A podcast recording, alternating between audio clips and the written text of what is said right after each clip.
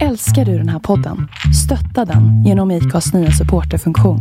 Det är helt upp till dig hur mycket du vill bidra med och det finns ingen bindningstid. Klicka på länken i poddbeskrivningen för att visa din uppskattning och stötta podden. Many of us have those stubborn pounds that seem impossible to lose, no matter how good we eat or how hard we work out. My solution is PlushCare. PlushCare is a leading telehealth provider with doctors who are there for you day and night to partner with you in your weight loss journey. They can prescribe FDA-approved weight loss medications like Wagovi and Zepbound for those who qualify. Plus, they accept most insurance plans. To get started, visit plushcare.com slash weight loss. That's plushcare.com slash weight loss. There's never been a faster or easier way to start your weight loss journey than with PlushCare. PlushCare accepts most insurance plans and gives you online access to board-certified physicians who can prescribe FDA-approved weight loss medications like Wigovi and Zepbound for those who qualify. Take charge of your health and speak with a board-certified physician about a weight loss plan that's right for you. Get started today at plushcare.com slash weight loss. That's plushcare.com slash weight loss. plushcare.com slash weight loss. Jag heter Linda Hörnfeldt och du lyssnar på We Are Influencers från Influencers of Sweden. Podcasten om och med profilerna du känner till eller borde känna till i sociala medier.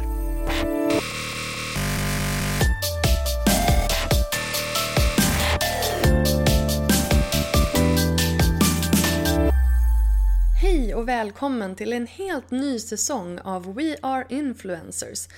Podcasten från Influencers of Sweden, Sveriges branschorganisation för social media influencers. Jag heter Linda Hörnfeldt och är VD och grundare för Influencers of Sweden och bloggar till vardags på lalinda.se. I vårt premiäravsnitt så ska ni få träffa Maria Soxbo. Maria är journalist och sedan ett decennium tillbaka även bloggare på husligheter.se. Maria har varit i centrum av den här bloggosfären sedan sin tid som chefredaktör för tidningen Modett på tiden det var papperstidning. Eh, och sedan även eh, nättidning, för det här var alltså tio år sedan. Och hon har även skrivit en bok om modebloggsfenomenet som heter Dagens outfit och eh, andra inlägg i modebloggsdebatten.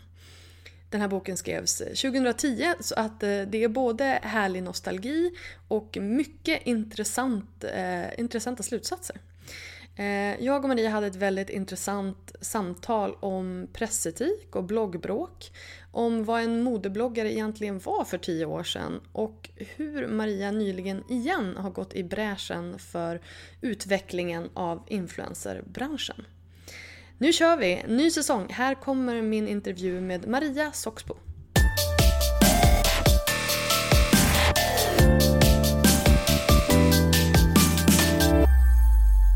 Hej och välkommen Maria Soxbo. Tack så mycket. Hur mår du idag? Jag mår väldigt bra. Vad härligt. Ja. Nu är vi igång efter eh, sommaren. Ja, jag läste häromdagen att det är folk som längtar efter nya avsnitt av podden. Så det Precis, känns här ju väldigt, exakt. Här Känner mig väldigt hedrad. avsnittet. Precis, hur känns det att vara premiärgäst? eh, från en så efterlängtad eh, podd. Ja, det känns mycket hedrande, verkligen. Vad skönt, vad skönt. Du får också leverera liksom. Oh, No pressure, press. no pressure. Ja, men vad härligt. Ehm, men du, kan inte du bara börja med att berätta om dig själv och din online-närvaro? Ja, jag är journalist. Eh, har varit det i 17 år har jag räknat ut. Det betyder bara att jag är 23 år fortfarande. Ja. Men ja, Det var jäkligt tid. Eh, och jag driver en inredningsblogg som heter Husligheter som fyller 10 år i höst. Eh, och den startade egentligen som en spin-off av en redaktionsblogg på Modett som jag startade för ja, 10 år sedan. Men den knoppade av till en inredningsblogg ganska snart. Då, då kommer vi rakt in på, på min liksom första del, del här i, min, min fråge, mitt frågebatteri. Och det är ju Modett-tiden. Ja, Alltså du startade ju då eh, tillsammans med Elinor Nygårds som eh, drev bloggen eh, Ytligheter. mm. eh, en papperstidning som hette Modett. Ja precis, alltså hon anställdes där, hon var inte med och, och liksom hon var inte med tog fram konceptet. Nej, Nej, okej. Hon- hon- precis, hon vi hade en hel redaktion med tio pers, varav hon var en person Ja, okej. i gänget. Liksom. Men hon var ju Hon var den, den... som eh, blev liksom känd utåt för Ja, att hon, verkligen. var den heta modebloggaren på den Exakt, tiden. hon var ju Mm. den enda liksom, med den bakgrunden som vi anställde. Mm. Eh, för tanken med Modett var ju hela tiden att den skulle vara både papperstidning och nätnärvaro, mer än bara en liksom, tidningshemsida. Utan det skulle vara ett levande, ett levande forum på nätet. Och hur kom Eh, den till? Hur kom du in i den? Jag den kom in i den, jag var chefredaktör på Plaza Kvinna och då hörde eh, ett konkurrerande förlag av sig och sa vi vill starta en ny typ av modetidning. Eh, och vi vill att du ska vara med och göra den. Och det är lite för kul för att tacka nej till, så det tackade jag ja till. eh, och sen satt jag i en skrubb i princip i ett år och tog fram konceptet. Och sen anställde vi en redaktion och sen körde vi igång. Och den tidningen var lite utseendemässigt var den, eller liksom innehållsmässigt också skulle jag säga, var den lite inspirerad av amerikanska nylon. Ehm, så det är ganska många som ser referenser till den. Men Mm. tanken var hela tiden att spinna vidare lite på det här bloggfenomenet som hade uppstått i Sverige. Så det var liksom en svensk idé. Så. Eh, och jag tror vi var lite tidiga. Eh, den höll i sig i sju nummer och sen fortsatte den bara på nätet för den blev liksom lite för kostnadstung helt enkelt. Eh, Men än idag så kommer ju folk fram till mig och säger åh vad jag saknar den där tidningen, den var pre- precis vad jag ville ha. Den var väldigt, väldigt bra. Ja men vi, jag är fortfarande stolt över den. Liksom. Det är trist att den inte fick ett längre liv men för den var nog kanske två, tre år för tidig kanske. Och jag förstår ju att de gjorde den så tidigt för annars hade ju någon annan gjort den så att säga. Men eh, ja, lite tidig men en väldigt rolig erfarenhet helt Va, enkelt. varför tror du att den inte funkade då? Vi, vi gjorde väldigt mycket kopplingar mellan liksom, tidningen och nätet. Så här, gå in och läs mer eller liksom, extra material på nätet. så- Sånt som är ganska självklart idag. Då var det inte självklart. Så att det svåra var väl lite att vi fick ett gäng som upptäckte tidningen i, pappers, liksom i, i eh, tidningsbutiken, i tidningshyllan. Och provade något nummer och kanske inte kände sig hemma. Det var ju inte nödvändigtvis modebloggspubliken som letade i tidningshyllan. Medan bloggpubliken hittade oss på nätet och nöjde sig. Liksom, för de var ju vana att få saker gratis. Så de kanske inte riktigt var beredda att betala för en tidning. Så det, det blev väl någon slags dubbel målgrupp lite grann kan jag tänka mig. Det Ja. är svårt att säga varför det inte riktigt funkade. Den kanske hade funkat om den hade fått ett och ett halvt år på sig. Men det, det är ju ekonomi som Ja. styr såklart. Ja, ska man betala en redaktion på 10 pers så... Ja, vi var väl kanske lite för många också från början. Vi hade En Style by gjorde ju det hela rätt ett par år senare för de startade med en pytteliten redaktion och är fortfarande få. Mm. Och de har ju liksom klarat sig i många, många år nu.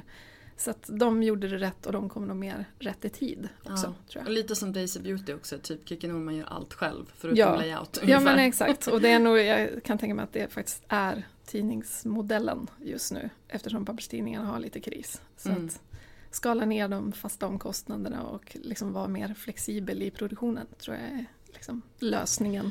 Men du har då jobbat på, på Modett och så och Plaza Kvinna. Vad, vad, har, det varit mode som, för jag tänker liksom modetidningar och så sen blev det inredning. Mm, precis. Det är ju lite intressant liksom. Ja, Skiftning. jag, ja alltså jag har egentligen haft, jag tycker det hänger ihop mycket. Mode och inredning hänger ju ihop. Det handlar ju liksom om någon slags stil man omger sig med.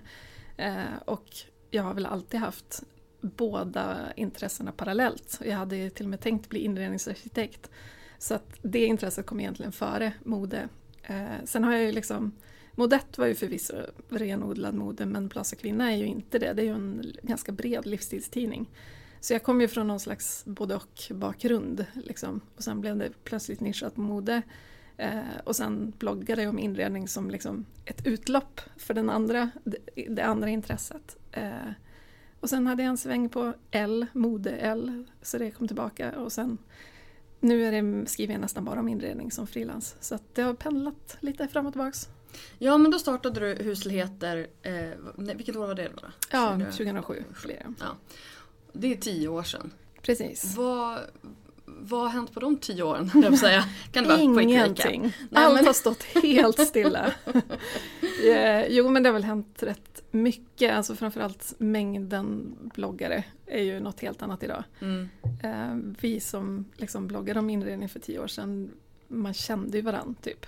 Eh, det var ju inte en jättestor klunga som hade många läsare och ja, man lärde känna varandra och kommenterade hos varandra och sådär. Och det var ju likadant hos modebloggarna i början att det var ett, liksom ett gäng som Mm. snackade med varandra på nätet ungefär. Ehm, Men den stora skillnaden skulle jag väl egentligen säga är dels att bloggare tas på allvar idag, eh, inom, oavsett genre. Woop, woop. Yes! Eh, och även att pengarna har förflyttats Mm. mycket till, även om det är fortfarande eftersläpning, det motsvarar ju inte riktigt makten än idag skulle jag säga, eh, förutom för några få. Men, men idag är det ju ganska självklart att kunna få någon form av liksom, ekonomisk kompensation för tiden man lägger och målgruppen man faktiskt når. Så. Ja, för hur såg det ut back in the day? Ja men det då gällde var, det, liksom- då var det ju hobbyverksamhet. Förutom just för Elinor som faktiskt innan vi rekryterade henne till Modett så var hon ju faktiskt heltids, heltidsanställd bloggare. Mm. Så att hon var ju extremt tidig med det. Hon var ju den första. Ja, Mm. exakt. Eh, så att liksom, på den tiden så var det ju verkligen inte många som kunde leva på det som hon gjorde. Mm, men annars så tycker jag liksom att, att det händer ju mer och mer. Nu är det väldigt många som kan åtminstone delvis leva på sina bloggar. Men du lever inte på din blogg helt och hållet, du frilansar. Ja, precis. Är det ett Men är ju- medvetet val? Ja, eller är det, det är absolut ett medvetet val. Jag är ju liksom journalist, jag skulle tycka att... Alltså, jag tycker ju att det, jag har ju valt det här yrket av en anledning. Liksom. Jag tycker det är roligt att intervjua folk och nå ut till målgrupper och gärna olika målgrupper. Det är därför jag är frilans. Eh, jag jobbar också som redaktör så jag skriver inte alls utan liksom lägger ut jobb på frilans och sådär. Eh, och jag gör kundmagasin från scratch och då handlar det om att planera en tidning. Jag har ju fortfarande en, en väldigt stor förkärlek för pappersmagasin. Eh, så att jag har ju lite Får svårt man att ta släppa dem som det. är liksom ja, helt helfinansierade från början? Ja men exakt. Eh, så att jag har ju liksom inte någon, det har aldrig varit ett mål att jag en dag ska bara leva på bloggen. Jag tror att det är nog vanligare om man inte skriver som yrke Mm. redan. Skulle jag liksom, inte vet jag, stå i kassan på ICA eller jobba med som rörmokare och så har jag liksom en passion som jag bloggar om. Mm. Då är det mycket mer självklart att jag kanske skulle vilja leva på det. Nu Men- går de så nära varandra. De går så nära varandra, de Ja. överlappar ibland. Ibland så gör jag en intervju för en tidning och så får jag lite material över som jag kan använda i bloggen och tvärtom. Sådär. Så att det, det, det är en bra kombination helt Mm. enkelt. Och jag har liksom aldrig haft någon anledning att vilja skala ner det, Mm. det ena för det andras skull så att säga. Men som journalist och bloggare Mm. så står du ju lite på två olika ben. Eller Ja. samma ben. Samma. Ja, men alltså, hur, hur, ser, hur ser du på det? För jag kan tänka liksom att det har ju varit mycket snack om, om pressetiken och Mm. att, för jag, eh, jag har ju också läst din bok, du skrev ju en bok då 2010 Precis. som heter Dagens outfit och andra inlägg i modebloggsdebatten. Ja men exakt, den blev lite avslut för hela modettsvängen för då hade jag sagt upp mig från förlaget och började frilansa och då kände jag någonstans att jag hade så mycket inneboende åsikter som ville ut i någon form. Eh, och då fick jag det här bokkontraktet och då bestämde jag mig för att skriva någon slags tidsdokument över där och då. Liksom. Det är ju verkligen det. Alltså när, Ja, när jag är det. läser den här, det är ju otroligt mycket nostalgi. Mm. Men det är också mycket såna här grejer som man kanske inte tänkte på där och då. Inte jag i alla fall som var liksom jag var lite i utkanten men ändå var mer i det medan du som journalist kanske hade mer en, ett vakande öga eller vad man ska säga. Mm. Ehm, och då är det ju till exempel de här grejerna som ehm, alla pressutskick man fick då och alla ja, mutor inom eh, liksom, citationstecken. Mm. Och hur det där har förändrats. För att på den tiden så var det ju som att det var ju väldigt, och det var väldigt mycket pressutskick, det var väldigt mycket goodiebags. Mm. Ehm, och jag vet att, att du tillsammans med många journalistkollegor var ju så här: nej. För att alltså, tackade nej till goodiebags Ja, nej till goodiebags, nej till större pressutskick, bjudresor, den typen av Ja, grejer. ja alltså det, det, det där har ju alltid varit en svår balansgång. För jobbar man på en tidningsredaktion till exempel, som jag har gjort i omgångar, eh, så vet man ju hur mycket till exempel makeup som trillar in på en modetidning per dag. Mm. Alltså det handlar ju om lådor liksom. Eh, och ja, vad är det? Mycket av det hamnar i tidningen, andra, annat hamnar inte i tidningen. Och liksom skulle allt det där trilla in till en bloggare så skulle det förmodligen kallas mutor. Men på en tidningsredaktion är det liksom en del av arbetsmaterialet. Och varför tror Så du att det är att- så? Ja men det är svårt att säga, det är väl lite tradition. Alltså det sitter liksom...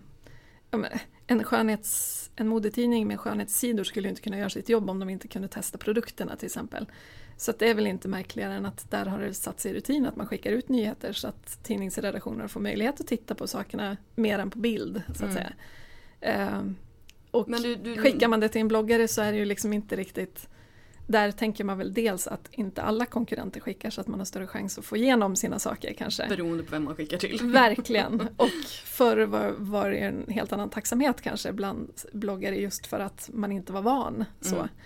Um, men ja, lite som du säger att jag står med, med ett ben i varje läge eftersom jag, eh, alltså jag får ju pressutskick för att jag är journalist och jag får pressutskick för att jag är bloggare. Mm. Ibland får jag allting dubbelt. Ser du någon skillnad på de utskicken?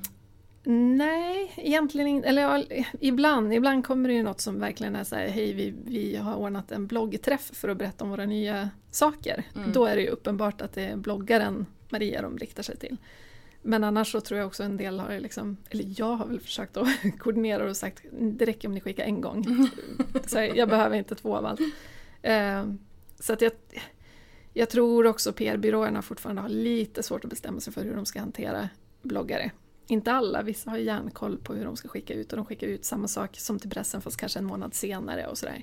Precis, för, för, för tio år sedan så var det också så här, det, blev, det var ju samma pressvisningar för alla. Ja. Och sen så var det så här, många grejer så fick man ju som bloggare heller inte blogga om. Nej, precis. Du får inte blogga om det här på, på, tre månader. Man och bara, så är det ju fortfarande ibland att man kan få pressutskick med embargo vilket är, det är helt bisarrt. Då får du ju vänta med det. Det, ja, det finns ju inte en chans att jag kommer att ha en grej som ligger tre månader och sen bara, ja just ja. Nej, för det första så känns den ju liksom lite passé då. Och för det andra så kommer jag inte ihåg det.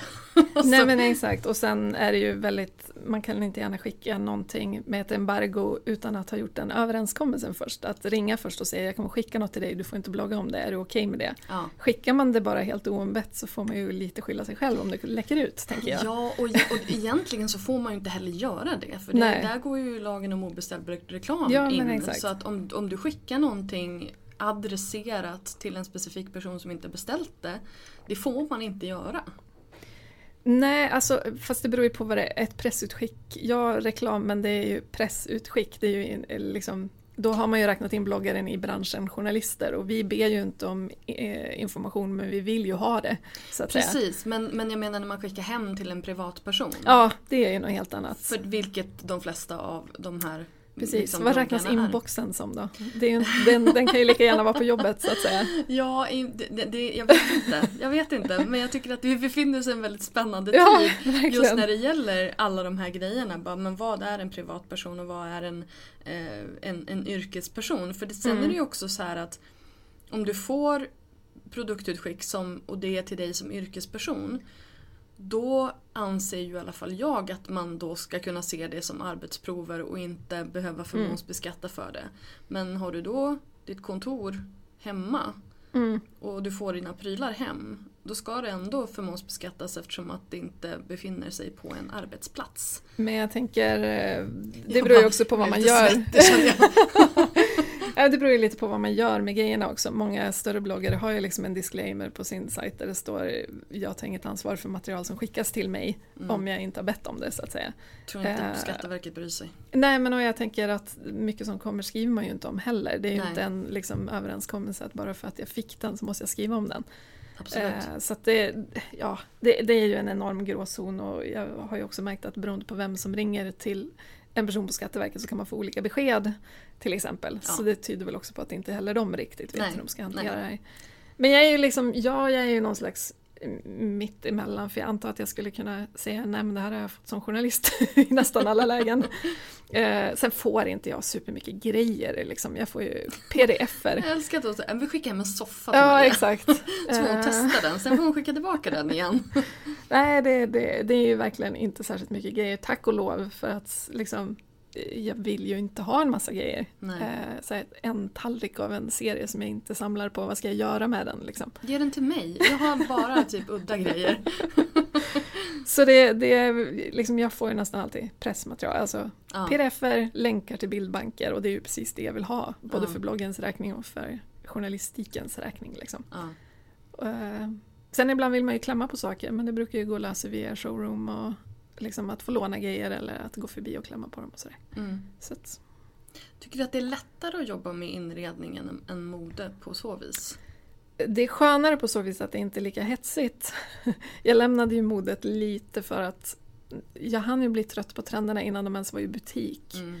Eh, och när det liksom kommer pre-fall och pre-spring och eh, resort collection och liksom när man känner att det börjar landa på 7-8 kollektioner per år, det vill säga snart har man 7-8 en per trender. Ja, exakt. Så känns det också som att det blir lite hysteriskt kan man väl säga. Mm. Eh, och då tappar jag lite lusten för det. Så nu är det väl liksom, det händer att jag skriver om mode fortfarande men då kanske det är lite mer längre perspektiv. Varför är det här en trend? Och så är det liksom mer bakgrunden till det istället. Mm. Men eh, ja, ja, inredning på sätt och vis kan det bli åt andra hållet lite svårt. Om man ska skriva ofta i samma tidning och så har det inte hänt så mycket på de senaste tre månaderna. så måste man ju hitta liksom, saker att skriva om. Ja. Modet rullar ju bara på, där finns det alltid något nytt att skriva om. Mm. Men jag tycker ändå, i och med att jag också skriver så mycket om hållbarhet nu för tiden så känns det väldigt skönt att inte liksom promota någon slags slit och släng mentalitet som modet tyvärr kan bli ibland. Mm. Det behöver inte vara det, men det kan bli det. Så att, eh, ja, jag tycker väl det är skönare på så vis. Mm. För du frågade om det var svårare, tror jag. Ja, men så, ja, men just det här att... eh, Gjorde jag? Så- Ja, jag tror det. Eller sa jag skönare? Jag vet inte. Ja. Inte jag heller, men jag tror att vi kommer fram till svaret på båda Ja. dem. ja. Vill du också leva din dröm att jobba som influencer? Vi på Influencers of Sweden hjälper dig att leva den drömmen. Vi är samlingsplatsen för bloggare, youtubers, instagrammare och andra kreatörer inom sociala medier och vi arbetar för att du ska kunna göra det du älskar, att inspirera människor. Genom att bli pro-medlem i Influencers of Sweden får du tillgång till allt Influencers of Sweden har att erbjuda för bara 42 kronor i månaden. Influencers of Sweden är ett unikt nätverk för dig som är influencer. Och I ditt medlemskap så ingår bland annat inbjudningar till exklusiva seminarier och nätverksträffar, eh, tillgång till vårt fantastiska medlemscommunity och en kvalitetsstämpel för dina kanaler. Som medlem i Influencers of Sweden blir du en viktig del av en organisation som finns till för att utbilda, inspirera och stärka social media influencers som yrkeskategori. Bli medlem på influencersofsweden.se. När du lyckas, lyckas vi. How would you like to look five years younger? In a clinical study, people that had volume added with Juvederm Voluma XC in the cheeks perceived themselves as looking five years younger at six months after treatment. Look younger, feel like you. Add volume for lift and contour in the cheeks with Juvederm Voluma XC. Reverse signs of aging by adding volume to smooth laugh lines with Juvederm Volure XC. For important safety information and to find a licensed specialist, visit juvederm.com. That's J U V E D E R M.com. Not for people with severe allergic reactions, allergies to lidocaine, or the proteins used in Juvederm. Common side effects include injection site redness, swelling, pain, tenderness, firmness, lumps, bumps, bruising, discoloration, or itching. There's a risk of unintentional injection into a blood vessel, which can cause vision abnormalities, blindness, stroke, temporary scabs, or scarring. Talk to a licensed specialist to find out if it's right for you. Ready to pop the question? The jewelers at BlueNile.com have got sparkle down to a science with beautiful lab grown diamonds worthy of your most brilliant moments. Their lab grown diamonds are independently graded and guaranteed identical to natural diamonds, and they're ready to ship to your door. Go to BlueNile.com and use promo code LISTEN to get $50 off your purchase of $500 or more. That's code LISTEN at BlueNile.com for $50 off. BlueNile.com code LISTEN. Many of us have those stubborn pounds that seem impossible to lose, no matter how good we eat or how hard we work out. My solution is PlushCare. PlushCare is a leading telehealth provider with doctors who are there for you day and night to partner with you in your weight loss journey. They can prescribe FDA-approved weight loss medications like Wagovi and Zepbound for those who qualify. Plus, they accept most insurance plans. To get started, visit plushcare.com slash weight loss. That's plushcare.com slash weight loss. Alltså jag vill, jag vill backa bandet eh, ungefär till sådär tio år. Tillbaka till den här eh, modebloggs-frensin. För att det ett, jag har en tes. Eh, och den är att jag tror inte att bloggare hade blivit så stora som de blev om det inte hade varit för modebloggarna inom Mm. citationstecken. Och, där, och anledningen till att de blev kallade modebloggare var för att det var unga tjejer som visade upp sig själv i bild och hade kläder på sig. Mm. Och ibland skrev, skrev ut, eller ganska ofta skrev ut vad de hade på sig därför att det var så man gjorde. Ehm, men för att det också var det så var det eh, personer man kunde anknyta till Mm. på en gång. Just för att du kunde då förhoppningsvis relatera, du kunde åtminstone se den här personen som du sen började följa och började liksom ehm, engagera dig i. Mm. Ehm, men de var ju inte modebloggare allihopa. Nej, absolut inte. Alltså, texterna i inläggen handlade ju om allt annat. Idag har jag fikat med den och den och, och så vidare. Gått på den här festen. Varför liksom. tror du att de blev kallade modebloggare? Var det bara för att de hade kläder på sig? Ja, vem vem typ. etablerade detta liksom? Men jag tror, som du säger, det var unga tjejer som visade upp sig själva på bild och skrev vad de hade på sig ofta. Eh, De, de liksom mer renodlade bloggarna var ju ganska ofta kapade vid halsen på bilderna så de var inte så intresserade av att visa sig själva utan bara kläderna. Mm. Eh, Så det var väl egentligen det kanske som var största skillnaden på dem. Men det var ju inte heller så himla många bloggare då så jag tror inte så många tänkte på att det kunde finnas olika underkategorier liksom, utan det var någon slags Unga tjejer bloggar, de skriver ofta vad de har på sig, ja men då är det modebloggare. Eh, och det, det spelar liksom ingen det, roll liksom? vad de Var själva Nej. sa. Var det media då som... Ja, som satte den, Ja. ja. modebloggarna tjänar sig och så mycket pengar och Mm. modebloggarna hit och modebloggarna dit. Och det spelar egentligen ingen roll att sådana som mm, då Blondinbella sa jag är ingen modeblogg i varje intervju. Det var liksom ingen som riktigt noterade vad hon sa. Eh, bara, utan bara klumpade ihop dem. Gå alltid. Ja, och det, och det är liksom det tråkiga med det är väl att det egentligen drabbade alla, det vill säga de som inte skrev om mode fick skäll för att de skrev om något ytligt, vilket de inte skrev om. De kanske skrev om andra ytliga saker, men de skrev ju inte om mode på det sättet. Och de som verkligen var nischade på mode, de tog det ju mer som konstformen mode och blev sura för att de buntades ihop med 14-åringar som skrev om fester. Mm. Så det är liksom alla förlorade på jämförelsen. Ingen blev nöjd. Nej, Nej. Eh, och det gjorde väl också att eftersom det nästan alltid skrevs negativt om modebloggarna så gjorde det också det här att folk inte riktigt kände sig bekväma med att säga att de bloggade på den tiden. Eh, det har ju rätt upp sig med tiden tycker jag. Men då var det verkligen en annan tid och ett annat klimat kring det. Och vad, var någonstans vände det här? Ja, bra fråga. När jag skrev boken 2010 då hade det inte riktigt vänt. För i princip alla jag intervjuade till boken sa ju att det händer rätt ofta att de inte sa att de bloggade. Det är Så här, generellt lite sitter på en middag. ton. Ja, I, i, i bo, inte liksom att du har vänt en negativ men det känns som att alla är lite småirriterade. jo men jag tror det. För det var ju rätt många som liksom, det här är det roligaste jag gör men om jag sitter på en parmiddag så säger jag inte att jag bloggar. Nej. Liksom. Och de som var modebloggare som, som Elinor och, och journalist och, och sådär. Hon var ju lite, lite sur då på de här 14-åringarna som, som kapade hennes egentliga eh, nisch. Jag vet inte om just hon var sur på det och sen ska man ju säga att Jag just tror att hon, Modette hade ju... hon, hon uttalade sig om pressetiken. Ja, jag. precis. Jo, men och, och det där var väl en sån... För hon var professionell redan då Ja. och det var ju nästan ingen som annan som var. Nej. Så är det när man Eh, går i bräschen. Ja, Får man- får man gå omkring och vara irriterad hela tiden. Ja, men exakt.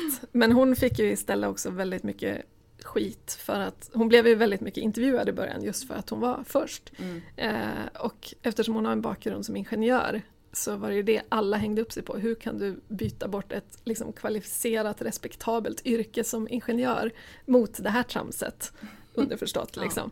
Eh, så hon fick ju hela tiden försvara sina val där. Mm. Ehm, så det, det var väl snarare den, den grejen, men också absolut, i princip alla jag pratade om sa att de får rätt mycket skit för Mm. att de liksom promotar ytlighet eller ja, gör något som inte anses vara ett riktigt jobb. Typ kammare är att skaffa ett jobb, var lite underförstått vad Mm. alla tyckte. Ehm, och det hänger väl också ihop med att det var så få som tog dem på allvar då. Och jag kan ju tycka att någonstans borde man ha tagit dem på allvar även om de inte tjänade pengar för att någonstans har de ju redan, de har hittat en målgrupp, de har den målgruppens uppmärksamhet. Bara där ska man ge dem respekt liksom. Mm. Eh, och idag är, har de ju det gånger upphöjt till 10 liksom, och pengarna. Mm. Så att ja, de hade rätt redan då. Men jag vet inte, någonstans var det liksom... Det sågs inte som någonting att ta på allvar då. Och hur stor del i det tror du är det faktum att det var unga tjejer? Enormt stor. För att jag menar, det fanns ju teknikbloggare och bilbloggare och sådär då. Och de, hade ju, de sågs ju mer som experter på sin bransch liksom. Eh, Medan modebloggarna sågs inte som experter på sin bransch utan de sågs bara som unga tjejer som gör något. Kul att du har något att göra, typ. Ja. Men det hänger väl också ihop med att mode fortfarande till viss del inte ses som ett liksom, legitimt intresse ens idag. Liksom. Eh, att det, det ses som yta trots att det är någonting som vi alla berörs av på något vis. Så att det, modebranschen är enorm, omsätter jätte- jättemycket pengar och ändå så ses det oftast bara som yta och någonting som inte behöver tas på allvar. Lite grann som bloggbranschen generellt. Ja, exakt. Inte nu längre tycker jag inte Nej, att nu, det är så. nu, men... är det, nu är det såklart mycket bättre. Men, men just det här att va- vart vände det någonstans? För jag kan tycka någonstans att du vet när Ebba kom med Ebbas veckorevyn Mm. och blogg awards och sen hade ju Aftonbladet det här stora bloggpriset något år, två år kanske. Ja, precis. Där, det tror jag gjorde ganska mycket. När, När Aftonbladet gick in. Ja, Det faktiskt. krävs liksom en gubbtidning för att det ska, Exakt. för att det ska hända någonting. Det krävs väl kanske framförallt en rikstäckande tidning som når alla och inte bara liksom den nischen eller den branschen eller Mm. så. Den åldersgruppen eller så. Utan Mm. Aftonbladet satt ju någonstans... och De var ju också, båda kvällstidningarna var ju ganska duktiga på att intervjua bloggare. Så här, sommartid, veckans sommarbloggare. Och liksom plötsligt så började man lyfta folk i ett seriöst sammanhang. Och Ja, det, precis, inte bara det här Blondinbella har uttalat sig och bl- bloggbråken. Nej, kan vi exakt. prata om bloggbråken lite grann? För grejen är den att, eh, för jag pratade lite grann med dig tidigare om det här att liksom jämföra det med, med de här YouTube-dramat som du inte var så insatt i. Men det är ju väldigt mycket på YouTube just nu. Det ska, det ska hängas ut och det ska vara roasts. Och jag försöker säga, fast en roast är ju när en person är med på det. Inte när du bara kastar skit på någon utan Mm. Nej, att som liksom så. Eh, bara förklarar ordets liksom, betydelse för, för kidsen som inte verkar köpa det. Ehm, nej men, eh, och det är väldigt mycket, det är mycket drama helt Mm. enkelt. Och det känns ju lite grann som att det har då gått och det har varit lite grann på Instagram också, kanske inte lika utbrett men det är ju också, det har blivit hårdare klimat i, i kommentarerna på Instagram. Och det här är ju någonting som bloggarna gick igenom för tio år sedan. Mm. Tror du att det här är en period som man bara måste gå igenom? Eller vad är det som pågår? Liksom? Eller vad var det som hände Bra då? fråga. Jag vet inte. Jag ska säga, jag har bloggat i tio år och jag har alltid varit otroligt förskonad från allt vad negativt. Alltså jag tror jag typ har fått tio riktigt negativa kommentarer på tio år. Det är på den nivån. Det är tio för liksom. mycket men det är fortfarande helt okej Ja, men jämfört det, med många andra. Exakt, och det har liksom det har inte ens, det har aldrig varit person på hopp eller Nej. liksom den typen av, av liksom jag, jag verkar i en snäll bloggnisch. Inredningsbloggare är ganska... Ja, och mina läsare Mysiga. är 25 till 44 mestadels. Det är Ja. vuxna människor med typ villor. Ja. Inte för att de på något vis är godare än andra människor, men jag tror liksom att man söker sig till mig för att man har ett intresse för inredning, inte för att hoppa på mig. Liksom. Nej. Eh, och jag är väl inte så himla provocerande. men eh, Passar dig, väldigt fel trend vet du, så åker du dit. Ja, exakt. Nej, men jag, jag, svårt att säga eftersom jag aldrig har drabbats av det själv. Jag vet ju förstås att andra drabbas och jag vet att folk har lagt av för att de till slut inte pallar att liksom ha ett kommentarsfält som bara liksom osar svart. Sådär. Ehm, men jag tror liksom inte att det nödvändigtvis måste bli en hård period för varje medium. Utan det handlar väl liksom om samhället stort. Det är ganska hårt klimat nu. Det behövs liksom jag är här, Facebookgrupper som går in och så här, väger upp SD-arna i diverse kommentarsfält och sådär. Eh, och det säger väl någonting om vårt samhälle i stort, inte om just Instagram eller YouTube eller så. Eh, men sen så är det ju också så otroligt mycket större nu. Så att det är väldigt många som bloggar eller YouTuber eller Instagrammar och sådär och det är väldigt många som följer dem. Så att oavsett om det liksom fortfarande är samma lilla procentandel som verkligen spyr hat så är ju de fler I rent, procentuellt. ja, men ja. Inte procentuellt Nej, kanske men- men, i rent antal. I, i proc- procenten består av fler människor. Ja, exakt. Så att det är liksom det är väl fortfarande en minoritet som beter sig illa men den syns mer och hörs mer för att det finns fler ställen att göra det på och de är fler som har kommit på att man kan göra det nu och sådär. Men på den tiden så känns det också som att det var väldigt mycket bloggbråk-bloggare emellan. Att man liksom startade små beefs här och där. Och det tror jag kanske bara var en strategi för att få mer trafik. Ja, Ehm, vilket det också är lite grann nu för tiden. Du vet, startar man kanal och kastar skit på Jocke och Jonna då får man jättemycket liksom, visningar. mm. Ehm, men det känns ju som att det har lagt sig lite grann. Alltså, Ja, bloggvärlden tycker jag känns mycket mysigare nu för tiden än vad den gjorde för tio år sedan. den är ju proffsigare nu framförallt. Alltså det är fler som faktiskt tjänar pengar på den och då kan man inte bete sig hur som helst för då är det inget företag som vill samarbeta med en. Eh, Så det, det är ju att skjuta sig själv i foten. Man kanske får jättemycket besökare men man kanske inte får några pengar. Mm. Liksom. Eh, Så det beror väl lite på vad man är ute efter skulle jag väl säga. Du har ju som sagt drivit husligheter i, i tio år. Mm. Eh, Du har flyttat runt lite på lite olika Mm. portaler. Eh, senast så låg du på Sköna Hem. Japp. Sen så var ni en trio som bröt er loss och startade ett eget liten, litet boyband. Kan du, kan du berätta om det? Jo men vi, för det var ju det som var lite härligt med att när jag flyttade in på Sköna Hem 2014 måste det ha varit, eh, så fick jag ju kollegor för bloggen. För liksom som bloggare på egen domän, man är ju lite och guppar i, i rymden och är man dessutom frilans så sitter man ju inte heller med kollegor på det sättet. Eh, och så Sköna Hem tjatade på mig i omgångar så jag sa nej ett par gånger och sen så tog jag ett möte och gick, gick liksom med på att flytta in där och tänkte ja men det kan vara lite skönt att ha supporten och liksom sammanhanget och sådär. Eh, så jag flyttade in där och då lärde jag ju känna de här andra bloggarna som var där. Ingen av dem kände jag sedan innan. Och insåg hur otroligt bra vi kom överens och hur mycket vi kunde faktiskt hjälpa och stötta varandra och liksom peppa Men varandra. hur och... sågs ni då? Var det liksom egen initierade träffar? Första eller? träffen var ju Skönahems initiativ. Det var så? Ja. Eh, att de samlade alla bloggare lite kick-off-aktigt och så. För vi var flera, under samma år tror jag det kom in ganska många nya. Så det var Okej. många av oss som inte kände varandra. Mm. Eh, Så de samlade oss på lite kick-off i princip och gav oss lite tips om SEO och lite allt möjligt sånt där. Mm.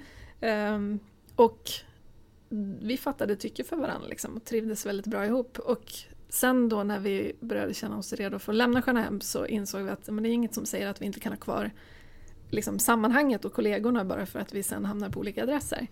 Så då bestämde vi oss för att liksom, göra ett litet nätverk utan att bygga en stor portal som ska fyllas med massa annat innehåll. Eh, utan vi har våra egna varumärken men vi har liksom ett litet paraply som heter Nordinary Influencers.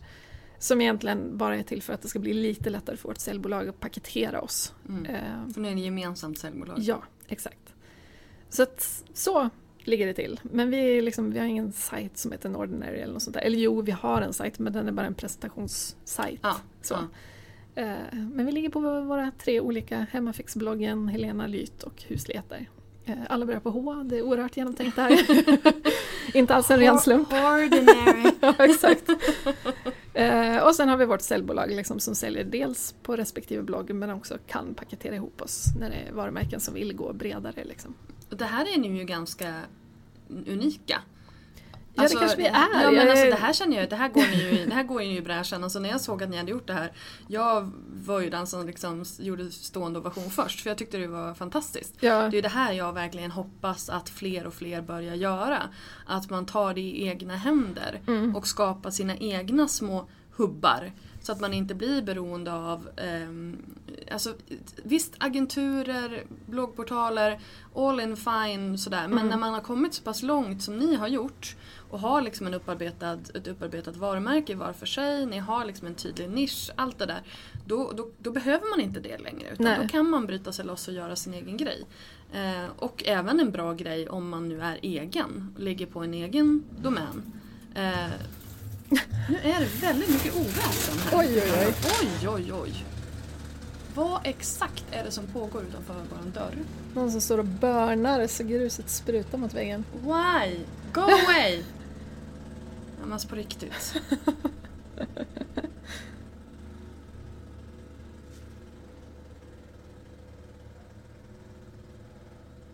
Det låter som den drar sig bort i alla fall. Ja. Det är ett lite spännande inslag. Mm. eller hur? Härligt för, för lyssnarna. Varsågod för börnande moppa på Production innergården. value, Ja, miljö, ambiance. Ja, precis. Eh, jag tänker vi behåller det. Ja. Var var vi någonstans? Jo, men vi pratade lite om eh, Nordinary, alltså skapa sig en hubb och allt det där. Ja men precis, att man liksom, att man kan ha, att det finns ett värde i det. ehm, om man, även, alltså har man som sagt egna domäner så kan det finnas en, ett ännu större värde kanske. Mm. Att slå sig ihop. Ja, alltså, för vi insåg ju någonstans att, att även om Stjärnahem var ett väldigt härligt sammanhang att vara i, för det är inredningsvarumärke och det är Sveriges största inredningstidning, så att det är ju liksom en högst respektabel adress liksom, på alla sätt och vis. Men oavsett hur vi framgångsrika vi blev så hade vi ett starkare varumärke som liksom vi var i skuggan av. Ja. Ehm, och är man på en egen domän så behöver man inte konkurrera med den liksom, relationen till något annat hela tiden. Så att det kändes ju liksom väldigt självklart att ligga på egna domäner och det är därför vi inte heller har velat bygga Nordinary till någon slags Lovely Life eller liksom, som också är en fantastiskt härlig inspirationskälla men vi ville liksom inte ha ytterligare ett varumärke som vi både måste bygga upp och sen på något vis konkurrera med. Ja, Ja. ja. konkurrera med. Ja men precis, så att vi, vi bestämde oss direkt för att ja, men Nordinary det är liksom bara paketeringen, det ska inte bli en egen tidning på nätet eller Ja. en, en liksom portal med innehåll som vi måste producera till också. Mm. Utan vårt innehåll ligger i våra bloggar, vi har tre olika varumärken och sen så har vi liksom ett litet paraply som bara i- håller ihop oss gentemot partners. Generellt, hur, var, hur, hur, hur viktigt, bra, framgångsrikt var det för dig att ligga på en magasinportal? Var det någonting som byggde dig eller var det någonting som, alltså mär- märkte du någon större skillnad? Alltså jag tror jag hade, om jag hade gjort det liksom för fem, sju år sedan, då hade det ju gjort säkert supermycket för mitt varumärke. För att då hade det blivit som en kvalitetsstämpel. Sköna Hem Ja. approves. Ja. liksom. Eh, Men jag hade ju liksom bloggat redan i sju år när jag klev in och eh, har ju frilansat för bland annat Sköna Hem. Alltså, Mm. jag hade liksom byggt både mitt varumärke som journalist och bloggens varumärke redan innan. Mm. Så att jag, jag tror egentligen inte att det gjorde jättemycket från eller till. Det var, jag har ju, fick ju en del nya läsare tror jag bara för sådana som går in på Sköna Hems sajt och Mm. liksom är trogna det varumärket och då upptäcker det innehåll som ligger där inklusive bloggar. Men jag, jag tror liksom inte att, att min eh, blogg hade förlorat väldigt mycket på att inte göra den resan alls. Däremot hade jag ju inte lärt känna Helena och Monica som jag nu är kollegor med. Så det är ju det som var den största vinsten för mig skulle jag säga. Jag tror att det är många som, som tänker så att när de ska liksom satsa då ska, de, då ska de försöka komma in på en tidningsportal. Mm. Tror du att det är en, en bra väg att gå?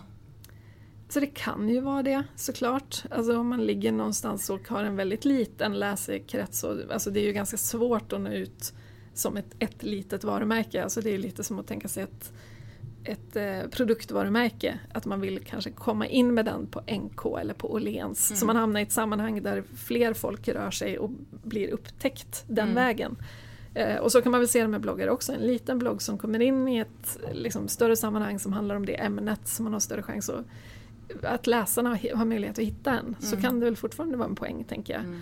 Eh, Men det är ju, sen ska man ju liksom vara medveten om alla de här nackdelarna med att ligga på en portal. Att noga läsa igenom kontrakt och ta in jurister och faktiskt tänka vad händer den dagen jag ska flytta och sådär. Så att man inte liksom målar in sig lite i ett hörn och sen förlorar på det i längden. Nej precis, Så. tänk långsiktigt. Ja, Eh, vi ska börja runda av lite Ja. smått. Eh, jag vill ha dina tre bästa tips för att bli en framgångsrik bloggare. Ehm, ja, jag tror någons... Fasen. Det var länge sedan jag svarade på den här frågan. Flera år sedan tror jag. Jag svarar ju bara på inredningsfrågor nu för tiden. Nej men jag Kom tror ju någonstans så, så tror jag att man ska inte stirra sig blind på vad andra gör. Det vill säga även om man man, man ska inspireras men inte liksom låta det ta över. Bara för att en annan bloggare gör någonting bra och man ser upp till den bloggaren då ska man inte kopiera det. Utan hitta din grej liksom och gå på den och någonstans skriv det, det du eh, vill läsa själv. Mm. För det kommer finnas fler som du. Liksom. Eh, gör hellre Ja, men lägg, lägg ner liksom energi på att göra det bra. Se till att det är bra bilder och liksom, du behöver inte vara först med saker. Det är bättre att du har fina bilder och ett bra innehåll. Mm. Ett tag skulle man ju vara först med allt. Mm. Så här, man satt på pressvisningen och bara det är en mobilbild men det får duga. men mycket, mycket hellre gå hem, redigera bilderna, göra ett bra genomtänkt inlägg. Kanske hitta liksom en synvinkel på det som ingen annan har tänkt på för att Mm. alla andra haft bråttom till exempel. Så låt det ta lite tid, liksom. bättre att det är genomarbetat. Um, Slow blogging. slow blogging, alltså jag tänkte på det när jag bläddrade i just den här boken. Ja. Elinor bloggade åtta gånger om dagen. Ja. Det, Ja, det, är, nej, men det är helt bisarrt. det, det finns det nästan ingen som gör idag jag Nej, tro. alltså finns det någon som gör jag det vet idag? inte. Det är, Jag, jag gjorde det ett tag men sen kom Twitter. ja, ja, men det, det känns som verkligen något helt annat. Jag är glad om jag har åtta inlägg på en vecka. Liksom. Ja, verkligen. Eh, så det var två tips va? Mm. Mm. Ja men någonstans liksom vårda ditt, ditt varumärke. Se till att det är ett varumärke i alla kanaler. Mm. För det kan ju till exempel tycka att tidningsförlagen har lite svårt att hålla på själva. Att de har som en presence på nätet eller på Facebook och Mm. en i tidningen som Mm. inte alls talar samma språk. Eh, så att, och där till slut så har man ju kanske ett varumärke digitalt som är större än tidningsvarumärket och egentligen är det tidningsvarumärkets image man vill ha. Ja, men Och det då blir är man lite ju lite clickbait av Ja, men lite panik så. clickbait liksom. Lite så. Så att Mm. jag tror att där måste man börja bestämma sig och se det långsiktigt också. Bygga långsamt men Ja. med rätt liksom, image från början. Mm. Typ så. Jättebra. Tack snälla Maria för att du var med. Tack så mycket. Tack så mycket. Du har precis hört ett avsnitt av We Are Influencers, en podcast från Influencers of Sweden. Glöm inte att gå in på iTunes och lämna ett omdöme eller ett betyg på podden om du tyckte om den. Det hjälper fler att hitta till podden. Så tack för det! Har du några frågor eller någon kommentar angående podcasten så är du välkommen att besöka vår Facebook-sida eh, Influencers of Sweden eller hitta oss på Instagram eller Twitter. Där heter vi Influencers SE. Jag heter Linda Hörnfeldt. Tack så mycket för att du har lyssnat. Vi hörs nästa gång. Hej då!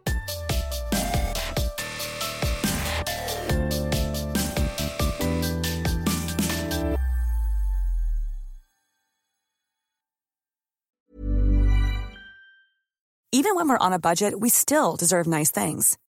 Quince is a place to scoop up stunning high-end goods for 50 to 80% less than similar brands. They have buttery soft cashmere sweaters starting at $50, luxurious Italian leather bags, and so much more. Plus, Quince only works with factories that use safe, ethical, and responsible manufacturing.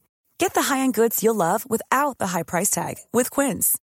Go to quince.com slash style for free shipping and 365-day returns. Mom deserves the best, and there's no better place to shop for Mother's Day than Whole Foods Market. They're your destination for unbeatable savings, from premium gifts to show-stopping flowers and irresistible desserts. Start by saving 33% with Prime on all body care and candles. Then get a 15-stem bunch of tulips for just $9.99 each with Prime. Round out Mom's menu with festive rosé, irresistible berry chantilly cake, and more special treats. Come celebrate Mother's Day at Whole Foods Market.